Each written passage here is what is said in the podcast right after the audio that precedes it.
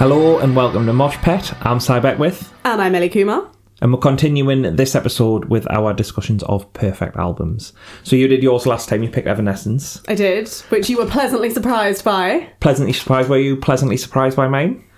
It was very different to what I had expected. And so, I mean, obviously, we talked last time about how you had heard the Evanescence Yeah. songs and stuff. I had never heard this album until you mentioned it. The only song by Glassjaw I'd ever heard was Tip Me Bartender.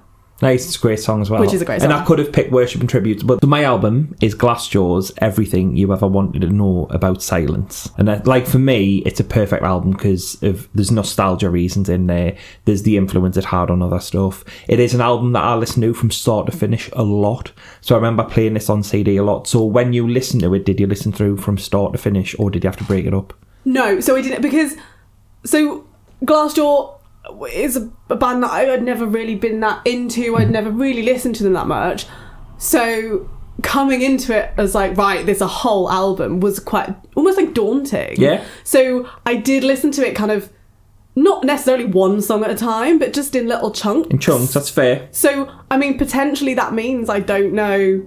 I haven't had the same experience as you. I haven't done this whole like listen to it from start to finish in in order. But I don't know if that matters. I don't think now. I think you know a good album by like the songs off it, and you've listened to them in order, just not necessarily all at one point. And it's a lot. It's a big investment of time now. It's quite a long album as well. Like there's quite a lot of songs on there. Yeah, I didn't think of it as being a long album because the songs are quite short, but it is long. There's a lot a packed lot as well. of songs, maybe. Yeah. Yeah, again, there's a variation. I think what I really like about it is there's a lot of, albeit like Glassjaw sort of fall under that nu metal banner purely because they got produced by Ross Robinson who produced loads of nu metal, and I think they got lumped into that. But they're a post-hardcore band. They're like heavy. They're a metal band for me. Like they're just a heavy, heavy band, and this album's particularly heavy. And there's more of an edge to them, I think, than a lot of bands, and they've stood the test of time better than a lot. Yeah, and I think as well, it's like because yeah, and I mean on Spotify they come up in the kind of screamo playlists and things like that. Well, the cross genres really well. So again, when they come out, because of who produced them, it was just thrown under that nu metal banner. But actually, like post-hardcore is one of my favorite genres of music. But ultimately, it all just there's so many sub-genres you can go into it, of stuff. It, they are just a heavy band. Yeah, because I would I I wouldn't have said they were like a screamo band. not really. but then yeah, like, and I enjoyed it, which again, which surprised me because I mean we've talked about how I I like music that's sort of you can sing along to, that's very theatrical and like produced and things like that, which isn't necessarily what you'd expect from like Glassjaw, but actually listening to the songs, Ry Ry songs quite cat like there's a catchiness to that. yes, So that's one that I thought you would like. Yes. And then there's others, but there's a lot of like it's a really heavy album as yeah, well. and I mean, like for me, there were some which I can't remember which ones exactly, but like I probably wouldn't listen to again. But Yeah, there's a few on there. Like Siberian Kiss used to get played a lot, and I feel like that's probably on the middle end of the spectrum you would listen to. But songs like Babe might be one that would be harder, which is later on the album. But they are like, it, I think it's a really angry album. yes, So there's a lot of anger there, which is something I want to touch on with this album. So the album has got a lot of stick over the last few years for misogynistic lyrics. And Yeah. Daryl Palumbo in there's a really good Guardian interview in 2017 uh, when him and Beck the guitarist were talking about this album, particularly because there is a lot of angry misogynistic lyrics in there. And Daryl Palumbo's held his hands up and said that he was angry, but there were lyrics that wasn't how he acted. And I think owning it's good because men, most men have done shit that they shouldn't be proud of because society allows them to. It Doesn't necessarily mean you've done something horrific or something illegal, but you might have said shit to a woman that you shouldn't have said or treated a woman in a way that you shouldn't have treated her. And I think Daryl Palumbo owning that's really, really useful. And looking back at this album doesn't necessarily mean that it needs to be cancelled, but it also doesn't mean that those lyrics are in any way acceptable. So context is a really important thing. And one of the things I was thinking about, particularly about this, is there's there's a like Daryl Palumbo owning that I think is really positive, but it still makes what was written and lyrically unacceptable. But th those two things can go together. Like you can be sorry for what you've said and just not want to do it again. But there's also a lot of albums around this era by white boys singing really romantic songs that boys play for girls that have got really nice lyrics while men were doing horrific things. It's one of those, isn't it? It's like actually some of the most sort of romantic songs. It depends on the context. It depends depends on how people are using them. Yeah. So to write off one band just because yes, and it's one of those. It's like yes, we're not saying it's okay, but at the time it was pretty much the norm. Yeah. So it's not, you know, we can't just cancel one, we can't just cancel Glassjaw and then not cancel any of the other myriad bands that were, you know, yeah, doing the same thing, Yeah. talking shit about women and And you just say it's not okay. Like it's not okay. Yeah. Even though some of those songs now I will skip because I don't really want to hear that. Yeah. I'm not comfortable with it. But at the same time, like a band that don't have as strong misogynistic lyrics. Brand New were probably my favourite band, and I haven't listened to them since everything come out about Jesse Lacey because I just don't want to. And even though a lot of those lyrics aren't are actually qu- quite treating women with respect, other ones subtly when you look back and get context don't. But you go, oh, it's just I feel creepy by it, even though these are nice songs. I don't like what you represent as a person. yeah. Whereas Daryl Palumbo, I think, seems like a good dude. I think he was just angry. So he's like early twenties when he made this. Which is it's it's peak like angry time, isn't it, for for songwriters? And I think like I'm not say I, I don't think it's acceptable. I don't I at all. I think the songwriting is good. I like the songs are really well written. Yes, the lyrics are not okay. But would the songs have been written as well? Would the songs have been as good had he not been so angry? Like But that's why I think this album stands up. It's because there's all. It's not loads and loads and loads that are misogynistic at Yeah. all. It's just a couple of songs, but there's a lot of anger in there. But also the album's got a lot of stuff about him having Crohn's disease.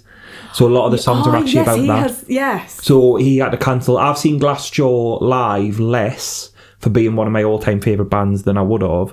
But Daryl Palumbo has a debilitating illness, so at some points just couldn't tour. They've cancelled loads of tours, and they've just not been able to play as much as they would have otherwise. So a lot of the anger in this, the songs that are specifically about his Crohn's disease.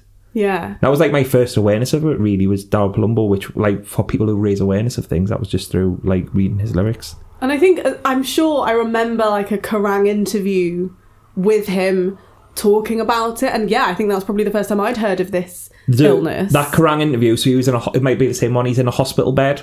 So there was a photo taken of him in a hospital bed. It was a double page yeah. spread, and in that he talks loads about how he's an Anglophile. So he absolutely loved British culture. So when he's in uh, hospital, he was getting loads of British TV shows. So it's when The Office had just come out and a few others. So he got really into like British culture. And that's because I just I love him. I think he's absolutely amazing. But uh, yeah, Kerrang covered it quite well, and that was my first thought of thing. Going, all right, this is what Crohn's disease is. Read more about it. Which is always good. And that's a good thing. Yeah. If you can use your platform to talk about conditions that affect like Yeah. millions of people. talk about that, just didn't didn't be horrible to women. Yeah. That's good. What did you think of the album generally then, Ellie? So it probably wouldn't go on my like desert island discs list, but actually for a genre that I don't really listen to a lot, that I don't really enjoy all the time, I liked it, and and I will listen to more Glassjaw songs. It's Good. Like because obviously I'd only really heard Tip Tippy Bartender. I then went and listened to that album as well. It's a really good album. So it's definitely opened up my kind of comfort zone, I guess, a bit of It's nice. Yeah. It's good. Because they are a lot, lot angrier than anything I imagine you normally listen to. yeah, Like, it's really raucous and. yeah. That's why I like it's about. noisier. I noisier, think. yeah. yeah. Yeah. noisy is a good word. Uh, definitely less clean than Yeah. some of the things I know you like. And There's fewer like sequins and yeah, I feel like they, they, they could have sequins. Whereas then when they're in Head Automatica, because that's like I said, the first I like. loved Head Automatica. But the first one's a disco album, which is right up your street. well, I say I loved Head Automatica. I liked that f- sort of one single that came out that was You'd love that album. It's so like Beating Heart Baby. yeah, that was the, the song. yeah. Got a frame vinyl on the wall somewhere. I don't think it's in here. Never mind. Uh, but yeah, that's really disco influence. The beats on that are really good. Second album's just pop. Just wanted to write a pop Ah, album. interesting. Daryl Palumbo particularly said he wanted to write a throwaway pop album like Yeah. Squeeze or uh, Elvis Costello. Yeah. Which actually both of those write really, really good lyrics. And the lyrics on the Head Automatica albums are great. But he did two really different things. Loads of his side projects are classed as well. So th- I think that's the only one I knew that was like a sort of side project. That's the main one. He's done loads of really obscure stuff, like loads of Right. internet releases Oh, that I don't fine. know how popular they got to, but it's because Yeah. I love Daryl Palumbo. I used to just absorb everything I could from. Yeah. Because to me, Glassjaw were like the perfect band because they were just heavy as out. That's why it's like a perfect album for me because it opened the gateway to loads of other stuff, and also I just used to listen to it all the time.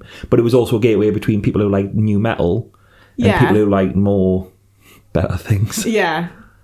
because it fits into that era nicely. But it is it stood the test of time a lot better. Because it was 2000, wasn't it? That it Yeah. Yeah. Because So- again, we realised that because I hadn't listened to it until now and then listen to it on Spotify, I've only technically heard the 2009 remastered version. which is good. It's good for, like variation. I don't think there's loads of difference No. to be honest.